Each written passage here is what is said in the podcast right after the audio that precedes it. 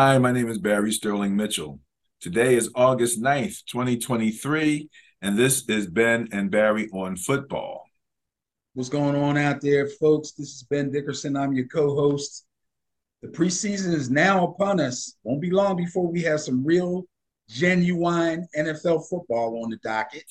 Uh, this is actually week one of the preseason, if we don't count that Hall of Fame game last week. So there'll be plenty of games to watch. Everybody get a chance to take a look at their favorite teams. Yeah, Benny. You know we've done some some serious uh, work in terms of who's who. You know, coming into this preseason, um, one of the things that we normally do, and we'll this will be coming out soon, will be where we do the best job in the NFL backup quarterback, where we take a hard look at the backup quarterbacks.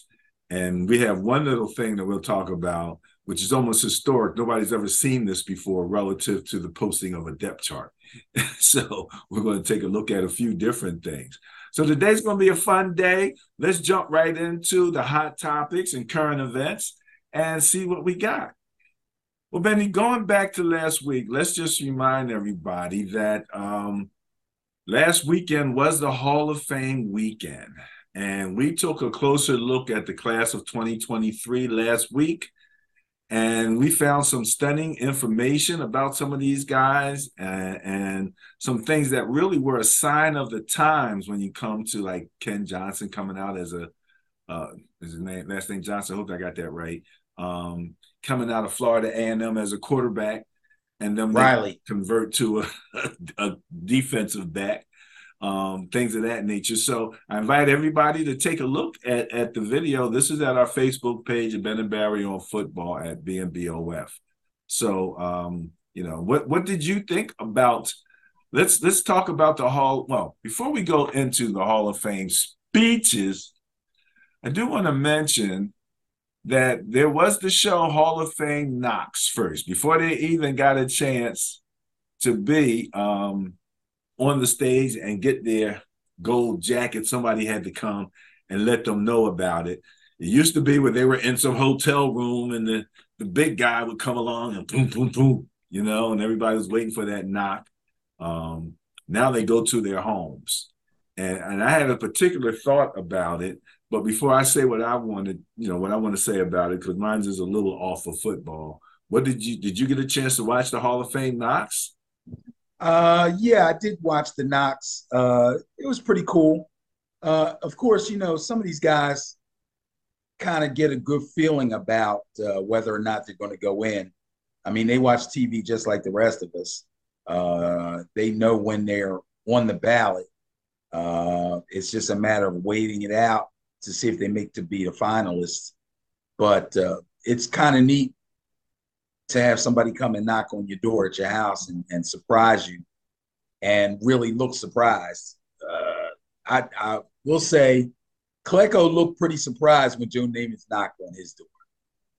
And I think Ronde kind of looked surprised.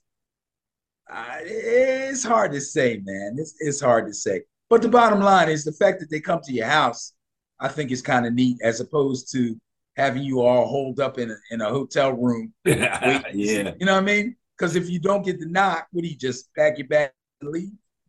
Yeah, you know what I'm saying? That's saying? kind of corny. You know? Um in addition to the whole thing, well, first of all, two things. A, Steve Wyche is all in it. you know, and you know, there is a um uh, Hall of NFL or Pro Football Hall of Fame Broadcasters Award. You know, right? Um, and, and, so that you know, um, what's his name? Who did all of the film vocals back in the day? Um, he's in there. Uh, the guy that used to be the the the, the uh, newsman in Philadelphia, John Facenda. John Facenda, that great voice that John Facenda had um, as na- as a narrator. Um, so you know, Steve Wyche is in there because he's he's there interviewing everybody. He's on that Knocks tour with those guys. So he's he's he's getting a chance to speak to all of them and interview them particularly. What I what I liked about it even more, remember MTV Cribs? Yeah. One of the things I didn't like about MTV Cribs is everybody had a picture of Tony Montana sitting. I'm like, oh, come on, y'all. You know what I mean? Everybody got a picture of Tony Montana sitting up there. But it was nice to see the houses that these guys is living in, you know, as they're suffering the weight of finding that they're to get into the Hall of Fame. Maybe I'll go in the back and sit by the pool for a few minutes or, or, or go hit the tennis ball at my private court you know, or something like that. Some of these houses was really nice, man. You know, yeah, a lot of blood, sweat, and tears went into those nice houses. yeah, yeah, yeah. You know, I talked to a young man today. Uh, funny enough, I'm going to mention him on the show. I'm not going to mention his name because I didn't get his permission, but he's an electrician. But he played in the tackle football league that my son Chris played in when he was with the Piranhas.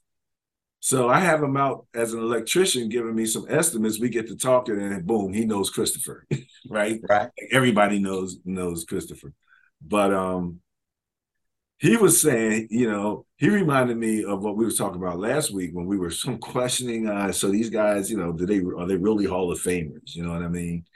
And he kept talking about impact. He's like, uh, who who who was it that came out of uh, Miami, the linebacker?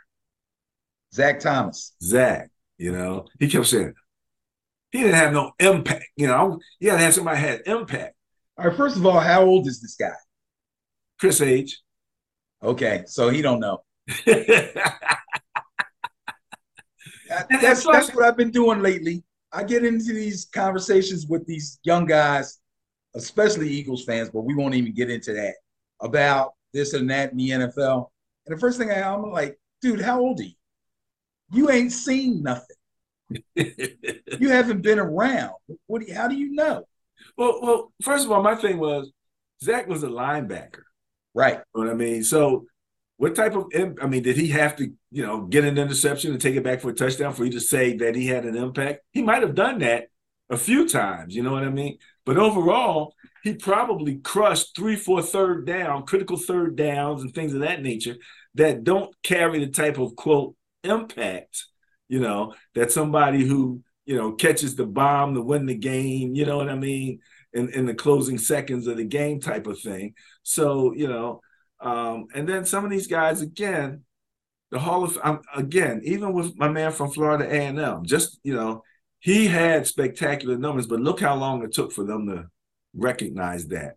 But just right. the fact that they did, and it again raised the, the, the realities of what these guys were doing or having to put up with coming out of let's say Florida A&M or, or uh, HBCU as a quarterback, you know, because every HBCU team had to have a quarterback, you know. So how many HBCU teams are out there, and but they could not get a quarterback position in the NFL. That's just how racism and supremacy worked at that particular time. And but in order to get into the NFL, they made the, the adjustment. And I thought to myself, and I think I said it last week, if he came out of Florida A&M as a quarterback, and in his rookie year was returning kickoffs for touchdowns, was this guy Michael Vick before Michael Vick, and we just never knew because he didn't get a chance to play? Well, you know well, what the, I mean? The only way you would get to answer that is if you could find some Florida A&M tape from back when he played to see because it, it's obvious that he if he could easily transition to a kick returner and a star defensive back, that just goes to show what type of an athlete the guy was. So there is a good chance that he was a mobile quarterback. Absolutely. Absolutely. You know. Um, so in any event, yeah, I uh I enjoyed the uh, the Knocks uh, and, and, everything else. What else do we have here? Um, Marv Levy, the oldest living member of the Pro Football Hall of Fame. I think he's like 98 or something like that, man. So I, you know, he should get his his kudos, no doubt about it. Um, And then we had the the the the, the crazy stat. Now Joe Thomas, an offensive tackle, you know, um, who's known for playing at a level of excellence, 10,363 consecutive snaps. Okay. That's insane. That's insane. In the entirety of but not one single snap came in the postseason. He never got to taste the postseason. Now check the list of people in that category. Dick Butkus and Gale Sayers. Right. Our favorite running back. Larry Wilson and Floyd Little as the only Hall of Famers to never make it past regular season football. That's crazy. Is that amazing or what? You know? So, congratulations to new Hall of Famer, Joe Thomas. So, Benny, just real quick, the question ha- is, has come up about how many teams will carry three quarterbacks now that they have this new um, ruling for carrying three quarterbacks. And you might understand the ruling a little better than me. I just know that before, if you had three quarterbacks, you, you, you like lost a roster spot or something like that, you know. And now they're, you know, you're able to to do that and somehow get some level of grace. But I don't know exactly how that works technically. Do you? Well, I don't. I don't. I wouldn't consider it losing a roster spot. There's there's just a special teamer or another skill position player that you would have to eliminate to make room for that third quarterback. And that special teamer or uh, backup guy would probably be needed way before that third quarterback was needed. I think, analytically speaking, the reason that most teams didn't carry three quarterbacks was because you hardly ever got to the third guy. Just I actually read in an article they said there's a philosophy among coaches that if you're down two quarterbacks, you're probably out of the game. Anyway. anyway. right. right. Probably. Probably. But but as the as as teams have found out, like the 49ers, if two guys, it is a possibility that two guys can go down early in a game where there's still enough time left in the game for you to possibly make a comeback if in fact you have a comp a competent person to put in that spot. It's just that it rarely, rarely happens. But I mean, it's football, so it can happen. Anything. And the, the problem is during the regular season, you probably just take the L. But if it happens in a playoff game, then you're kicking yourself and you wish you had that guy. But then again, that third string guy probably ain't going to bring you back and win the game for you anyway. That's why he's third string. Let me ask you a question. I don't remember this, but when the Niners were playing the Eagles, what was the status of Garoppolo? Was he there? Was he out? He was out. He was he in was, street clothes. I'm pretty sure. Was in street clothes. Was that was that because they just didn't want to dress him? Because I know at one point he was like persona non grata, like he was kind of not there anymore. You know, and, but if was he possibly available to the to the Niners? If my memory serves me correctly, I don't think he was available for that game. Okay. Okay. I, I, but I'm not 100 percent sure. Okay, that was a question that came up, so I just okay. thought I'd I don't, I don't, there. I don't really concrete remember that or not. I kind of remember seeing him in street clothes on the sideline. I'm, I'm fairly sure, but besides that, I mean, if you keep a third quarterback and the guy never steps on the field the entire season, that could have been a guy running down on kickoffs, so you didn't have to use a starter there or second string guy there. You know what I mean? That could have been your your third string safety. That could have been a backup linebacker. That they couldn't fit on the roster because they kept the guy that never stepped on the field the entire year.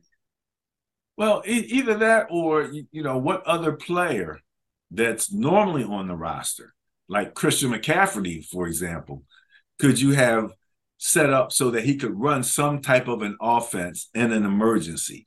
Well, you have to prepare for that. Well, that's you what I'm. you- you- first of all, you have to have that kind of play. Second Yes. of all, you have to prepare for that. Yes. That's a portion of every practice every week for 18 weeks to prepare for that. Yep. That's right. That's right. If you if you decide you're going to go with two QBs, then that's what you need to do. First, you got to have the guy. Second, you have to have the guy prepared. You have to have the entire offense prepared. I mean, you know, the the you he can run the wildcat and he can throw the ball. You know, in Right. our case. Now, like you said, you got to have a guy that can do it. And there's, I and think we there's a had the guy that that could do it. probably do it. The question is, are they prepared to do it?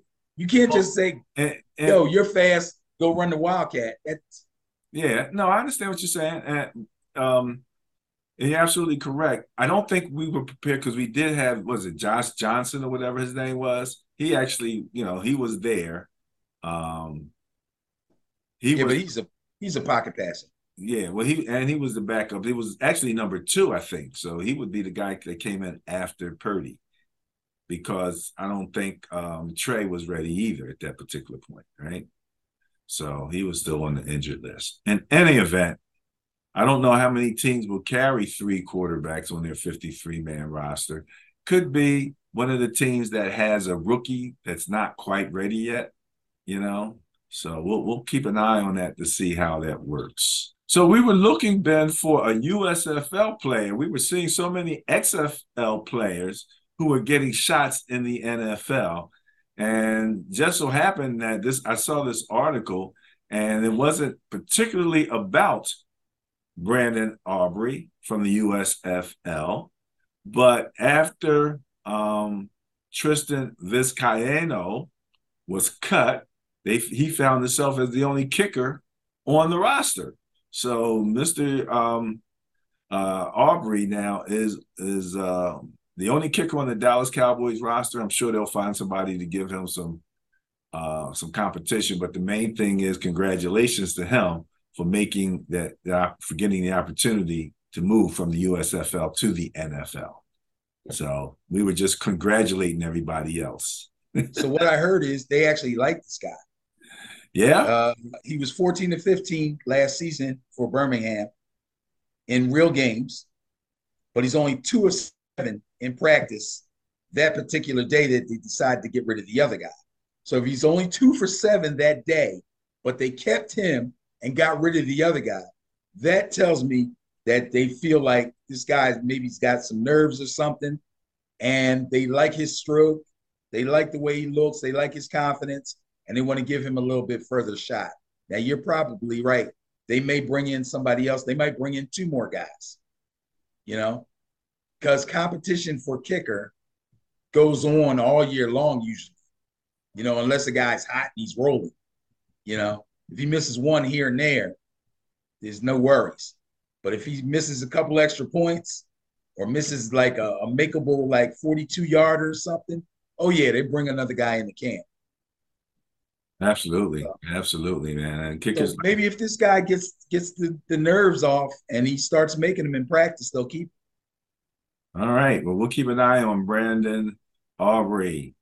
All right, Betty, you had your shot.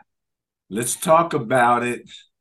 Here's your top 10 out of the NFL top 100 players. Before we do the top 10, let's just talk about the top 100 list in general. You had a chance to look at it. Yeah, And again, Okay. I have the fantasy football thing up here, so I know fantasy. When you see top 100, fantasy falls in there somewhere. So as you, and whatever comments you have, try to just throw some fantasy in there for the for the peepers.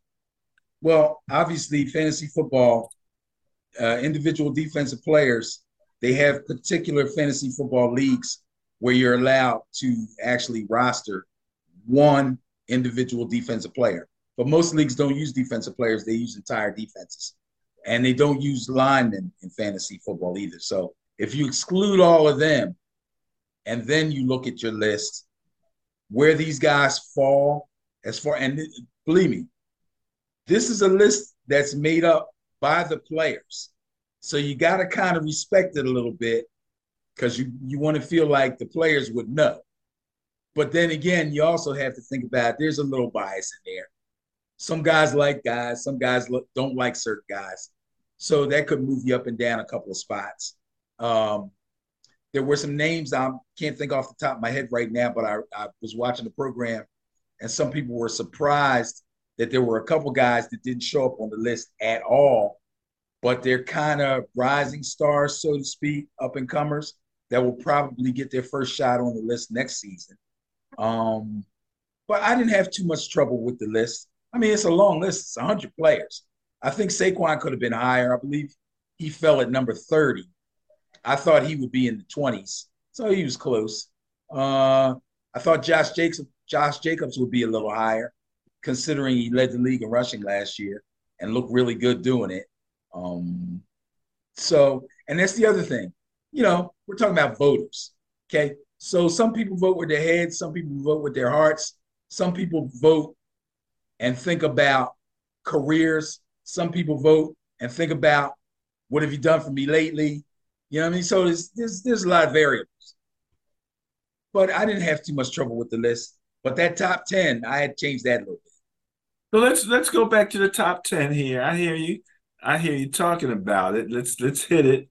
And let's see. First off, the top 10 from the NFL top 100 came in at number 10, Chris Jones from the Chiefs. Nine, Michael Parsons. Eight, Josh Allen, quarterback, Buffalo Bills. Seven, Tyreek Hill. Six, Joe Burrow. Five, Travis Kelce. Four, Nick Bosa. Three, Jalen Hurts. Two, Justin Jefferson. And one, Patrick Mahomes. So that's the NFL as they voted in the top 100 and it came down to the top 10. However, Mr. Dickerson has his own top 10 here. You want to you want to tell us a little bit about this? Okay, so Mr. Mahomes is number 1. I cannot argue that. I've tried to argue it in the past and it hasn't come out too well for me and he keeps he keeps proving himself. So I'm going to leave that alone. I have no problem with Patrick Mahomes at number one. However, number two is Joe Burrow. I don't know what this guy has to do. First of all, he goes into Arrowhead, he beats Mahomes. He's been to a Super Bowl already, a winnable Super Bowl that he almost pulled out at the end if you go back and watch that game. The next thing is he came into the league at the same time as Justin Hurts, J- uh, Jalen Hurts. I keep calling him Justin. I don't know why I like to call him Justin. Jalen Hurts. Having Jalen Hurts at number three, I don't think that's cool, man. And Burrow under him, that's not cool at all. They both hit the league at the same time. Burrow hit the ground running, proved himself to be an NFL quality quarterback and an elite quarterback basically from day one. In the three years that they've both been in the league, Burrow's thrown for 4,000 more yards. That's not that's that's not a mere pittance. Now people say, well, you know, Wentz was there and and Hurts didn't start right away and all that. Okay, so what? If they thought he was going to be that good, they'd have started him right away. And from what I saw from the first year that he did start, he just started off just as slow, if not slower. Burrow hit the ground running. This guy is a machine as a quarterback people are really expecting big things from him, and he hasn't gotten paid yet. He waited till Justin Herbert and all those other guys got those contracts. He's going to break all those contracts. He's going to be the highest paid player in the NFL once he finally signs, and he will deserve it. But I'm just, you know, I used Hurts as an example because they had Hurts ahead of him, and they both play the same position. 4K more, I, think that's significant. Uh, so I got Burrow number two. Number three, Justin Jefferson. Fantasy guys will give me the nod on this one. Right now, as far as ADP, which is average draft position in most fantasy drafts, Justin Jefferson is either number one or number two. Over Mahomes, over Burrow, over McCaffrey, over all these guys. People are picking Justin Jefferson as the very first pick in a lot of fantasy drafts. This guy's tremendous, and he's going to stay tremendous as long as he's uh, as as dominant as he's been. Very hard cover, can't double. Guys, he's trouble, and as long as Cousins keeps getting him the ball at the volume that he's giving him, he should stay up there. I had to get a defensive player up a little bit higher. Had to push Nick Bosa up. I think that's uh they got him at four. Oh no, I kept him at four. Nick Bosa belongs there. No doubt about it. I'm always going to put offensive players ahead of defensive players. I'm sorry. But Nick Bosa is a dominant, dominant player at his position. Probably, this could be slightly argued, I think, but he's probably, in my eyes, he's the best defensive player in the league right now. Okay. At a dominant position, which is edge rusher or outside linebacker, whatever you want to call him technically, he rushes the passer. And this guy's tremendous. Then at number five, they had Travis Kelce, But because I demoted Jalen Hurts, I had to get him in there. because no, no doubt about it. The guy was really great last season. The season before, he was very mediocre. There were a lot of questions coming into 2022, and Jalen Hurts proved that he earned to, uh, the right to be an MVP candidate. The, the difference between 2021 and 2022 was tremendous. He took a gigantic leap, a gigantic leap. So I cannot not give him credit for that. So I've got him at number five. Number six, they had Joe Burrow down at number six. That's way too low. But number six, I had to put another dominant receiver, Tyreek Hill. Now, first thing people are going to say is, well, what about Diggs? What about Davante Adams? What about Ja'Marr Chase? I hear you. I hear you. Go back and look at Tyreek Hill's numbers from last season. He almost had 2,000 yards receiving. He was really, really close. This guy is unguardable. If Tua doesn't go down and stays hot, he probably cracks two grand. That's crazy. Tyreek Hill is a problem. Travis Kelce, best tight end in the league, hands down. I got him at number seven. Uh, number eight, the second best defensive player in the league is Micah Parsons. I know there's a lot of cowboy hate out there, especially in the city that we live in, but Micah Parsons is a freak. He's almost unblockable too. And he moves around a lot more than Bosa does. And he can cover. So Micah Parsons deserves to be on the list. I got him at number eight. Number nine, I'm tired of people crapping on my man Josh Jacobs. Led the league in rushing last year. Been on a bad team for many, many years and still gets his numbers up there, still gets the job done. And number 10, offensive players, offensive linemen don't get love. Got to give love to the most dominant offensive lineman in the league. That's Trent Williams. Very interesting. Very. However, he wasn't my number 10. He was not. Oh, yes, he was my t- number 10. Yeah, I mixed my list up. Yes, I had to get Trent Williams up there. I dropped Chris Jones out. I couldn't remember who I dropped out. Yeah, I dropped out Chris Jones. Okay. Chris Jones, I couldn't keep Chris Jones in there because Bosa and Parsons are both better than him. Sorry. all right, all right. Well, that's hey, look, that's uh, you know, that's that's uh, an interesting rundown. Um, you know, I gotta like the fact that you have two Niners in the top ten. That's always a beautiful thing.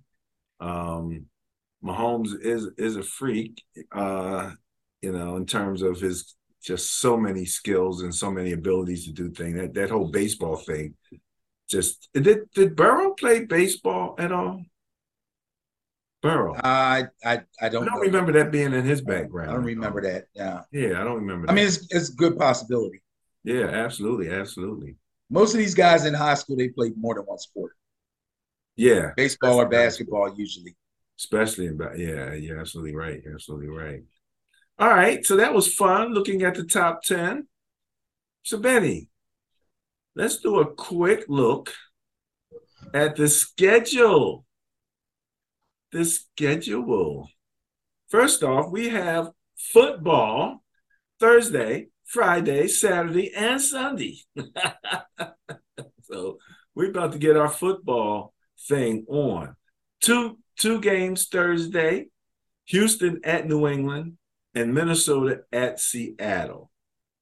So this is this is again when we were talking about the best job in the NFL backup quarterbacks is one of the reasons that I have not uh, posited it yet because I'm going to wait for the preseason. We're going to see who battles out and actually make it becomes the backup quarterback. Might be some surprises. We'll see a lot of those guys in these games. Now, I want to mention something real quick. I was listening to Kyle Shanahan talk about the preseason games versus these um, scrimmages where they bring in a team, other teams, and they kind of you know have these controlled scrimmages. Right. Apparently, he feels as if he would prefer to keep let his stars play in the controlled scrimmages and not yes. the preseason games. Right. Because you can control it. So you've you've seen this. Who who else is doing this? Is you know I don't think this is. Uh, I think most teams are probably doing it. Most teams. Yeah. So we're gonna now. I did hear about a couple teams that were talking about playing their starter uh, at some point in the preseason. I don't even know if Kyle Shanahan's going to play anybody in the real preseason. That's I doubt it. Yeah, it's that's what it's seeming like now. Now Rodgers said he wants to play a little bit in the preseason. That uh, doesn't mean he will but doesn't mean he will. Um, but you have some situations like that where you have either a, a new um, quarterback, you know what I mean, or something like that that really needs to gel, you know, right. under fire to some degree. Right. Um, Houston has such a player in C.J. Stroud. Right. Oh, C.J. is going to get a chance to play, but I'm, you know, I'm a C.J. Stroud fan. I was the guy who, you know, thought he should have went first, you know but uh, we shall see. And then Mac Jones, uh, as they as Mac and Cheese, as Cam used to call him, uh, is now under a new offensive coordinator. So I don't know how much they're going to actually uh, play Mac Jones, but uh, you know that's going to be interesting to take a look at. Minnesota, uh, Kirk Cousins, don't know if he's going to play at all. Uh, and Seattle, I don't think that um, the starter's going to play there either. They still have Seattle still has um who's the quarter Drew Drew Drew Lock is he still there back in Drew Lock is the backup. Yes, he's the backup. Okay, so you know it's funny. I used when I when I watch preseason games and they bring in some of these backups who were starters, and they come in and they look so good in the preseason. I always think it's really interesting because you can almost expect it. You know, I mean, this guy you know, was a starter. So he should be able to go in and play well against a lot of the non-starters. The guy's been around. He's got a command of the offense. He gets more reps than the other guys. You know, the starters get the most reps, the backups get the next most reps. And if they got a third or fourth guy because it's still early in, in camp, they get fewer and fewer and fewer reps. So when you throw them into a preseason game, they're going to look a little shaky. Whereas a guy like Drew Lock that's been around, knows the offense. The only thing that's going to mess him up is he's not playing with starters. That's the other problem with playing your starting quarterback. If you play your starting quarterback, if Aaron Rodgers insists on getting in a preseason game, they got to put the whole starting offense out there. You're not going to put backup offensive lineman out there with him because if he gets hurt, you're going to commit suicide. so you get now he's forcing you to play your entire starting offense? Well, Friday we have one, two, three, four, six matchups. Uh, four at seven, one at seven thirty, and one at ten. So I don't know how we're going to do that. You see all of them, but when you're talking about, um, are we going to play a starting quarterback? In Green Bay, we have a guy who's starting in place of Aaron Rodgers, who's been there for a number of years and is finally getting a chance. And I'm not sure off the top of my head who the backup in Cincinnati is, but I'm assuming Joe Burrow is not going to be out there. He already has a calf strain. So he already has a boo boo. I don't think he's going to be out there. Yeah, we won't see him till week one.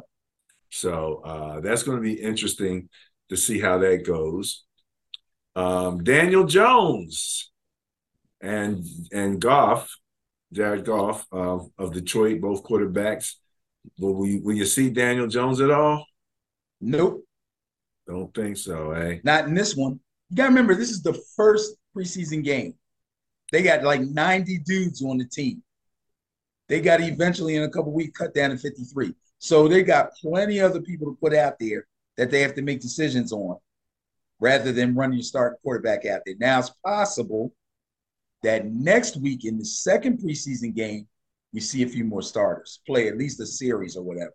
But this first week, the only guys you're going to see maybe is you'll see Jordan Love most likely. You'll see CJ Stroud. Uh, you'll see Bryce Young from Carolina. Those guys, they'll probably get a shot. And if they don't play this week, they'll 100% play next week. Well, um, that brings up a point. I did hear one coach talk about his philosophy was to play his starters in the first game of the preseason. And I think just he just wanted to get it out the way. And and you know, it's that? I don't remember off the top of my head, but I remember hearing a coach say that because it struck me, and I always kind of thought, well, if you're going to play him in the preseason, if he does have some type of a boo boo, you know what I mean, uh, uh, barring a, a, a major injury that would keep him out a week or two, you would want that to happen early in the preseason so he'd have time to get over it, as opposed to the week before the season starts. And now he's got a gimpy ankle and he hasn't had but a, you know a, a week or so to get it ready. So it's interesting that there are some coaches out there who have a slightly different philosophy as to when they want to play their starters. If they, again, Kyle Shanahan is not going to play them at all. If they play them at all, and uh, we we you know remind people that we do call the first quarter of the regular NFL season the second preseason with Sean Payton. there you go. He's going to put Russell Wilson out there in the first game. There you go. I knew I heard it. I knew I heard it. So, Sean Payton. And then, for example, in Washington, you've got some questions at quarterback. We'll see how who you know who shows up then. Uh, Arizona, uh, you're probably going to see Colt McCoy because I don't think that. Uh, no, Kyler's not ready. Kyler's not ready yet. Anyway, they wouldn't play Kyler anyway. He's so, coming off an injury. Who who has questions about uh, the Commanders' quarterback? I think I've just read general questions. People had some questions. You think it's it's a, a the media has questions. The fans have questions. I don't think the coaching staff does. Sam Howell is their guy. Speaking of, just quickly, I understand um, there's some uh, turbulence in Washington with the way Eric Bieniemy is coaching. Uh, I was wondering if this was going to come up. I'm on it, Benny. I'm on it all. I'm checking it all out. so I don't know if you remember or not, but if you watch Speak, some months ago, when there was, you know, coaches were interviewing for jobs, and Bieniemy was, you know, trying to get a head coaching job, and he got turned down for like the 20th time or his 20th interview or whatever. And Shady McCoy went on television and said, There's a reason why he can't get a head coaching job because he doesn't interact well with the players and blah, blah, blah. And people jumped on him about that. Mahomes said something. Tyreek Hill said something. Travis Kelce said something. They said, We all love it. He's a great coach. We love it. So he had to eat crow a little bit. Now, Shady's in his glory now. Now he's going like this. See, I told you. I told you so. Oh, he's in his glory now. He's like, see, I told you. I told you so. So, um, it, it, he didn't really elaborate. Apparently, that some of them apparently are saying that I, I don't know if they think he's pushing them too hard, coaching them too hard. See, we don't know what guy said specifically, but I know Ron Rivera was on TV today apologizing, saying he put his foot in his mouth. I wasn't sure what he was apologizing for. What did he say? Well, this is the thing. These instances where supposedly players went to Rivera and said, hey, you know, Bieniemy's out of pocket. He's yelling at us. He's cursing. He's he's coaching us really hard. This happened early on, and it's already been addressed. And supposedly everybody's cool now, but they're making it sound like it just happened yesterday. Okay. So he's apologizing because he realizes now that's a keep it in the house kind of thing. Keep that in house. You don't go to the media and say, "Yeah, I had some players come to me and say they thought Eric Bieniemy was coaching them really hard, but I just told them to go back and talk to him and work it out with him." That you don't say that. You know they're going to take that and run with it. Now he's sorry he said it, and he's trying to backtrack. Oh, that doesn't okay. mean it didn't happen. It probably did happen. Supposedly, he's a very vocal coach. Even the media was saying before they knew that players complained about him, they're like, he's the one coach you can constantly hear during the practices. He's louder than everybody else, and he's talking more than all the other coaches. That that's just his style. That's what he does. You know, he's trying to get the best out of his players. All right. Well, we'll see how that all unfolds. Saturday, two, four, six games again. Indianapolis at Buffalo, Tennessee at Chicago, the Jets at Carolina, Jacksonville at Dallas, Philly at Baltimore, and the Chargers at the Rams.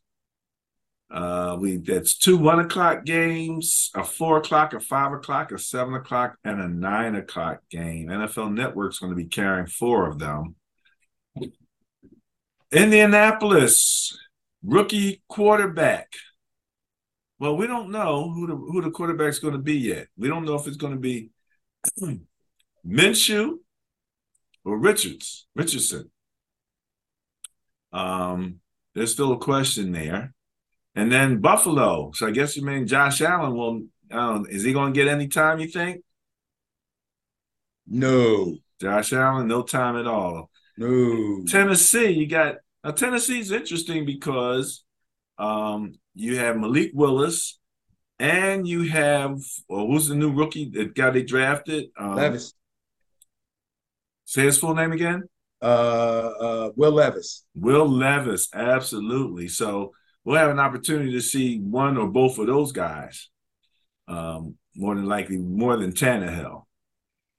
Uh, and then in Chicago, Justin Fields probably won't play. Um, so I'm not sure who the backup is. We got to really get our backup game here because they're gonna have a few- yeah. Well, at this point, I think most teams are probably carrying like four quarterbacks. yeah, you're probably so right. We'll get to see. We'll get to see who who's there, and we'll get to figure out who won't be there by the end of the weekend. you know, but um, yeah, you you can kind of go down the list and kind of figure things out. And with the Colts, it'll be interesting to see if they start the rookie and then bring in Minshew, or if they start Minshew and then bring in the rookie. The only reason I say that is because I'm sure they want to give the rookie as many game reps as they can, but I don't know to what extent he knows the offense. Of course, it's going to be pretty vanilla and all that, you know. It'll be pared down. It's just the first preseason game but his command of the offense probably will have a lot to do with it. Um, and then, of course, they their third string guy, Sam Ehlinger, a player who's been there for a few years now as a backup. So he's got to get his time in too, you know. So that'll be interesting to see which one of those guys kind of starts and which one comes in in relief. Um, usually, the relief guy comes in with a bunch of second stringers. I would think See, again, here's the problem. If you know that either Richardson or Minshew is going to be your starter for the season, you almost and, and you want to play them both, you're almost forced to play your starting offensive line. You know what I mean? It's kind of, eh. you know, some of these other teams like the Jets, they could start their whole second string, just start them all because they know they weren't going to play Rodgers in that first game. They knew Sauce wasn't going to play. They knew Garrett Wilson wasn't going to play. They'd already determined that, so there's no need to worry. It's, it's, it's, always better when you you know when you don't go in in, in an indecisive manner. So you make your decision and, and, and that's done. Um, Jackson. But if they start Minshew and play him, and they don't play Richardson, first of all, it's going to piss Minshew off, and second of all, it kind of just slaps the backup label right on it. And as far as he's concerned, it's still a competition. so that's why I say that particular game, that particular team, that's going to be interesting to see what they did. Who's the backup in Philadelphia now? I can't think. And what makes it so bad? Um, I remember, I remember when he was chosen that I was thinking that was a pretty good choice, and I don't remember who it is. Oh, it's Mariota. Mariota, same capability, style, running, you know, ability to run and all of that kind of stuff. Ran a little too much down there in uh, in Atlanta. Had no choice. Well, I don't know about that. Who's he going to throw it to? Whoever was open. But I don't know if he. Oh, okay, that's a good answer. Even a chance. That's a good answer. Whoever was open. well, you know, he he he he. Once he left, the, the quarterback that came in behind him was throwing the ball to somebody. So you know, it, Ridder. They didn't come in and do a whole bunch of running. Now I don't know how they weren't. You sure you watched the Atlanta Falcons last year? You talking about another team? well, none of neither one of us could watch with so much of them. First of all, the guy they brought in was red, a rookie. red zone the guy that took over for him was a rookie last year. Right, I know. Yeah, he's a running quarterback. Well, he didn't do as much running. I don't think he did as much running as Mariota did.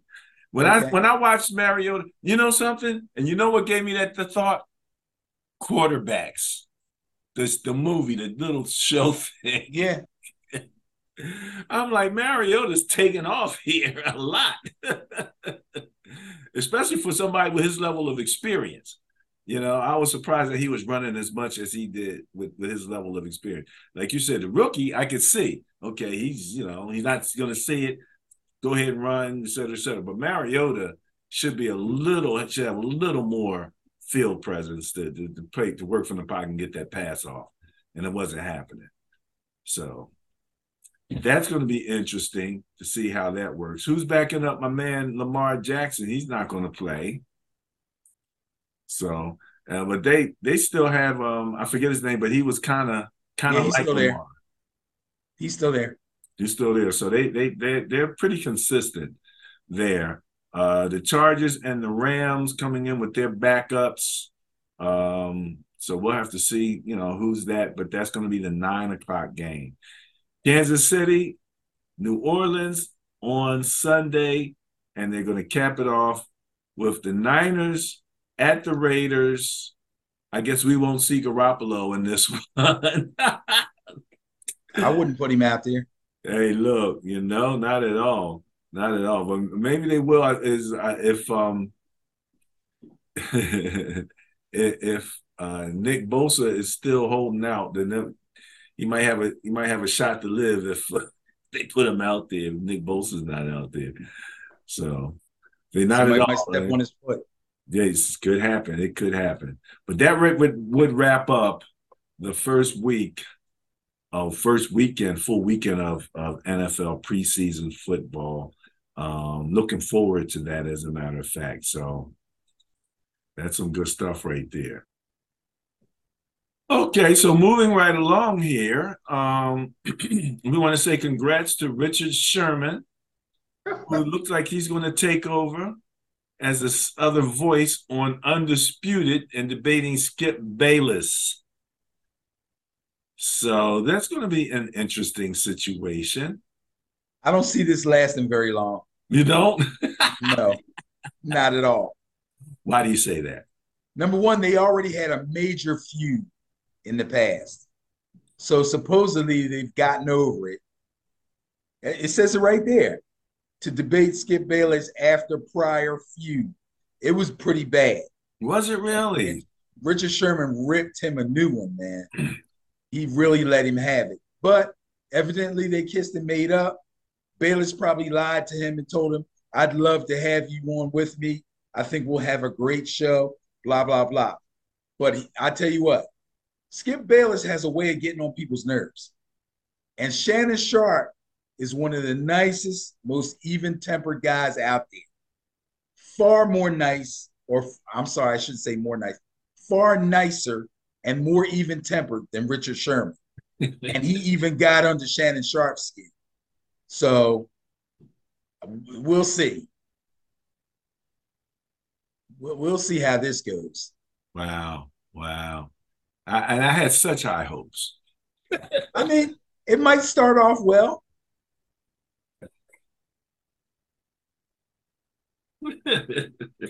That's funny. That's funny. All right. Next up. This is what I was talking about when I said they'd never really seen this before. But on the depth chart at quarterback for the Tampa Bay Buccaneers, they have Baker Mayfield or or Kyle Trask. Have you ever seen that on a depth chart, even in I've the never, preseason?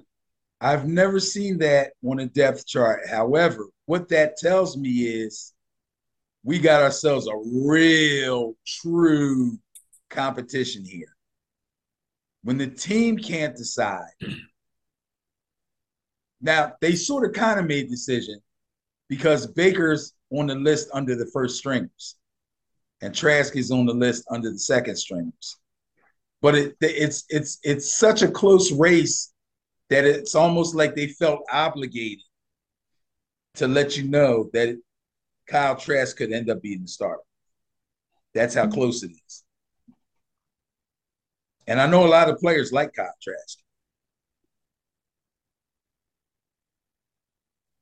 Well, we talked about that when we did our brain trust, and I believe we included both players because we kind of anticipated that uh, going into this.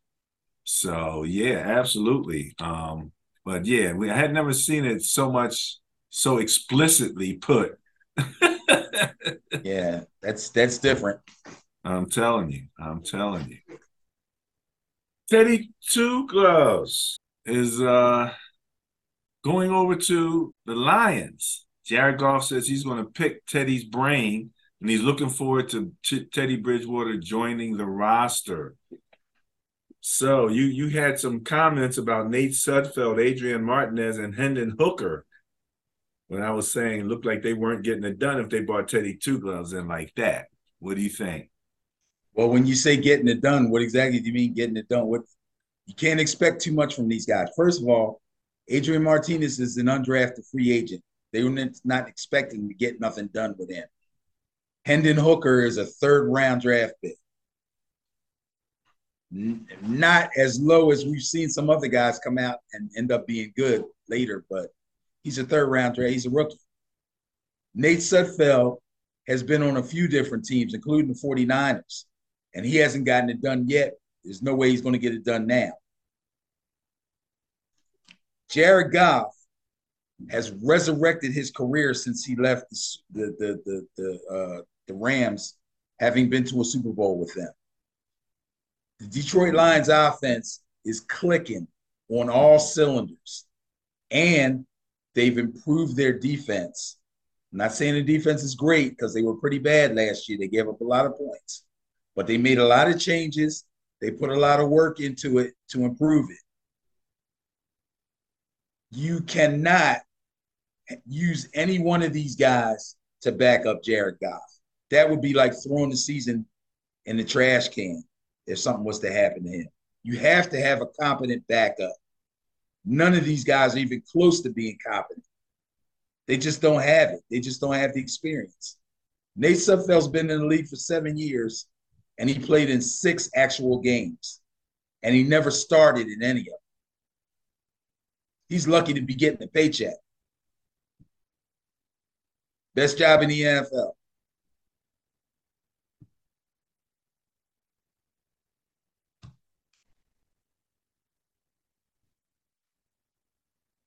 Adrian Martinez, I can't remember. I think he played in Nebraska or something. I mean, interesting player, but the fact that he didn't get drafted, undrafted free agent, that tells you a lot. Hendon Hooker is a dual threat quarterback who this team is not even, this offense is not even geared toward that type of player. But everybody wants a dual threat quarterback, so they grab it. None of these guys are ready to back up anybody in the NFL game, especially in offense, a high-powered offense like the Lions. Yeah, why are they there? you know, that's that's that's my question. You know, well, why are they I, even there? I don't know why anybody would want Nate Sudfeld. I, I I just don't. Okay. This Adrian is one of Martinez, the mysteries of that backup quarterback position. Well, well, I know why Hendon Hooker's there. Hendon Hooker's there because he was a pretty dynamic quarterback in college, and he's a dual threat quarterback. And every team in the NFL in the next year or two will have one. Every single team. So they're just jumping on the bandwagon and getting somebody that they can kind of slowly groom and get ready to switch their offense over. This they're doing the same thing Shanahan did when he picked Trey Lance. Except he had higher hopes for Trey Lance to be ready sooner, but they're in no hurry to get Hendon Hooker ready. So you got to have a backup who you know can come in and run that offense. They they made the right choice as far as I'm concerned. Well, at least as far as Hendon Hooker is concerned. you know, well, like you said, why why is Nate Sudfeld there? They, you know, did you really think that Nate Sudfeld? I couldn't answer that. You know, so but that's part of it. That's part of it. Benny, some bad news. Bashaud Breeland. Did he play for the Ravens? Man, let me tell you something about Bashaud Breeland. Shrooms. They didn't even say mushrooms. They said shrooms. I, am like, what the hell is a shroom? You know, and five oh pounds oh of weed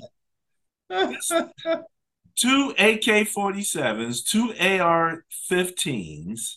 What the? 62 grams of suspected illegal mushrooms, five pounds of marijuana. Where, where the hell was he? And, and then they released him on $30,000 bonds. What is it, 10%? We had to come up with 3000 And a stolen car. And a stolen car. He played in the NFL for seven years. Commanders, Packers, Chiefs, Vikings, a Super Bowl champion. Come on, man. What show is that with the come on, man? oh my gosh. Right. I I hear you, bro.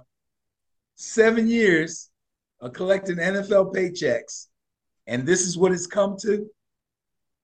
You can't wait, buy your own Mercedes. Wait, wait.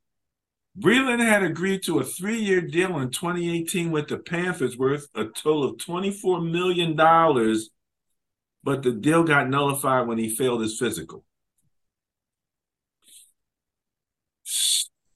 Man. I am speechless. I don't even I don't even want to dignify that with a comment. Ah, gosh. You know, well, let's talk about something a little more, um, a, a little more positive. Have you seen Pep Hamilton yet? On um, yeah, he got his yeah. chance to uh to be on TV. What do you think about Pep? I thought he did really well. I think he is a wealth of knowledge. Really? Yeah, he's gonna he's gonna fit right in, just like Mooch and uh, some of the other ex coaches that are that are uh, on the network. I think uh, he won't have any problem fitting in there. Okay. Okay. All right. All right. Uh, I mean, I had some questions when you know when I was looking at when I was listening to him. I wondered if maybe he was a little too nice or something like that. Um, Too nice. Yeah, you know, uh, he he didn't as sound like what. I mean, he didn't sound like he really wanted to be too critical of anybody. So, oh, he's No, why would he want to do that? Why would he Doesn't want? make- Because that's that's that's what you do now. He's a he's a commentator now. He's analysis. I mean, you got to get get into it. Shoot, what what happened with with the coach? What's the name? That now is coaching with uh, Denver, and he started talking about the previous coach. He said he still had a CBS hat on. Yeah, yeah. Who does that? You know what I mean? He comes does. on and starts talking about the previous coach. And the crazy thing is, if you really think about it, remember he said there was like 20 hands in this pot. So he wasn't just talking about that one coach. He threw a lot of it on him. He named his name, you know, and said a lot of the stuff that happened in Denver was his fault. But there were other people involved. And those other people, Are they're still still, there. They're still there. So, you know, he Ah. kind of lost his mind for a second, man. Sean Payton went left. He sure did. That's how Payton went. But Pep is cool. Pep is like a player's coach, so he's not going to be too tough. At least not off the bat. Let him let him get his foot in the door and get settled in, and then if something comes up that he can sink his teeth into, I'm sure he will. All right. All right. Well, Benny, we're going to finish up here with one of your favorite things in football Hard Knocks. I like Hard Knocks. Did you see the first show? No, I did not. I was Oh, watching something. I don't know what the heck I was watching. I But I'm probably gonna let I like to I like to uh I like to binge watch stuff. So I'll probably let it go for a couple episodes and then I'll jump on. Nah, man, you got to watch it, man, so we can talk about it show by show. Ah, okay, okay, okay. I will. hey, Benny.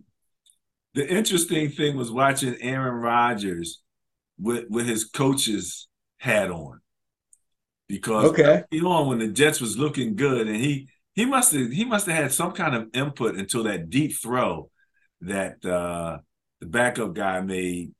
Yeah, he took credit for that. Yeah, Yes. he had some kind of, and he was all happy about that. And the Jets really looked pretty good in the first half. Second half, though. the Them dudes ain't gonna be on that team. Half them guys are cut already. But I'm just saying, the coach's angst on Aaron Rodgers' face. you know what I mean? It's one thing when your team's winning. You know what I mean? You walk around your chest stuck out. Next thing you know, you're losing the game, and it's like, Well, oh my You got to remember, the, the guy, the quarterback that started that game was a first round draft pick yeah, who's now been relegated to second string. So you you expect a lot out of this guy. well, the reason Aaron Rodgers there is because what was being expected was not being delivered. right. And now he's getting another chance. So he's getting a chance. He ain't gonna get but so many. But uh, yeah, I, it was just fun watching Aaron Rodgers go from the proud coach with his chest stuck out to, oh my God, what's going on here? Yeah, right. That's why he probably won't ever be a coach. ah, it's tough, man. It's tough to be a superstar and then go into coaching. Everybody that talks about that says that, you know. Like Michael Jordan could never coach nobody because he'd be like he'd be like Eric Bieniemy, be howling at people. Yeah. Like, what the hell are you doing? Uh, all you gotta do is look look back at Magic Johnson's coaching career. That'll tell you. Oh man, that He was, was he was horrible. He wore some great suits though. He, he was horrible. Oh my God. Oh my God. All right, we talked about Bashaud Breeland. Thanks for following. Please leave comments and suggestions. Our motto is football is life. Our website is www.benandbarryonfootball.com. We have both a YouTube channel and we have a podcast where you can find on Spotify or wherever you get your podcast. Any last words, Benny? Um, yeah, I do have last words. I want to give kudos and and and uh, make sure that people understand the respect I have for some of these uh, young ladies who are working on these sports channels that are really, really showing their stuff. And when I say showing their stuff, I don't mean I'm sorry. That's a bad choice of words there. really, really showing their sports knowledge. Okay. Kimberly Martin. Kimmy I Martin's love- back. Kimberly Martin is tough, man.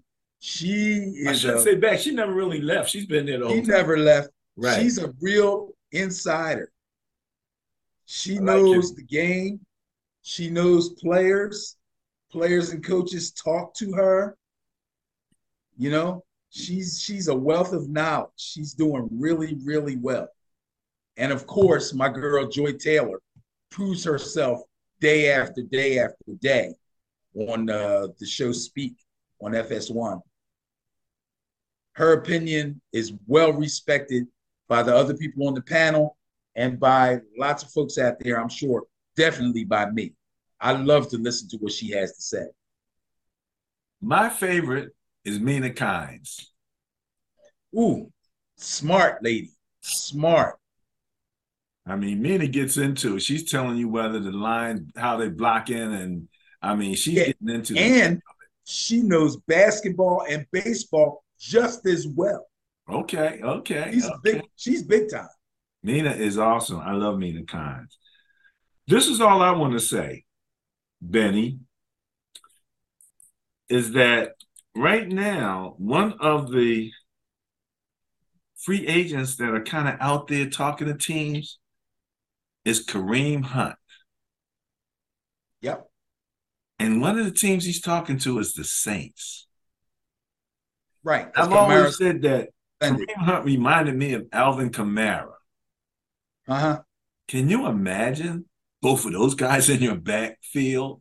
Well, Kamara's a little smoother, but um, and probably a better pass catcher. But yeah, Kareem Hunt's now here's the thing. The Browns let Kareem Hunt go supposedly because they said he lost a step. Now, I don't know how he lost a step because he didn't get as much playing time as I thought he should have last season. But Nick Chubb was on a freaking roll, man. Nick Chubb was running people over like crazy. So I understand why they went with him. Nick Chubb right, right. guy. I can see that. no also. doubt about it. Yeah, But supposedly, they said he lost some speed. Now that remains to be seen. If in fact he does sign with the Saints, he'll get his chance right away because Kamara suspended for like the first three right, games. exactly. So that wouldn't be a bad stop for him. And now that we're talking about running backs again, I just read something today that said there's a chance. Usually, when the media says there's a chance, that means somebody heard something. They're saying there's a chance that the Raiders may rescind the franchise tag off of Josh Jacobs. If in fact they do that, that makes him an unrestricted free agent. That means last year's leading rusher will be out there for the highest bidder. That's just so crazy. That's just so crazy. They pretty much saying we don't want him anymore. If it's going to be like this, we don't want him anymore. Why the Raiders would do that, I have no idea. It's one thing you trying to save money or whatever. You come on, what really? Well, like you said, like you know, a number of people pointed out, you know, if you're throwing his stats in with everybody else, it's one thing, but there's certain running backs who have long, productive careers, you know, and they give they give you everything they got during the entire career. They're not all like Right. And who's to say he's not going to be one of them? I Who's to think if Barkley anybody would, he one of them? would be. That's the thing. That's what that's what I think. So yeah, you're absolutely right about that. All right, Benny, that's it for me. That's it for me. I'm good. Peace. Peace.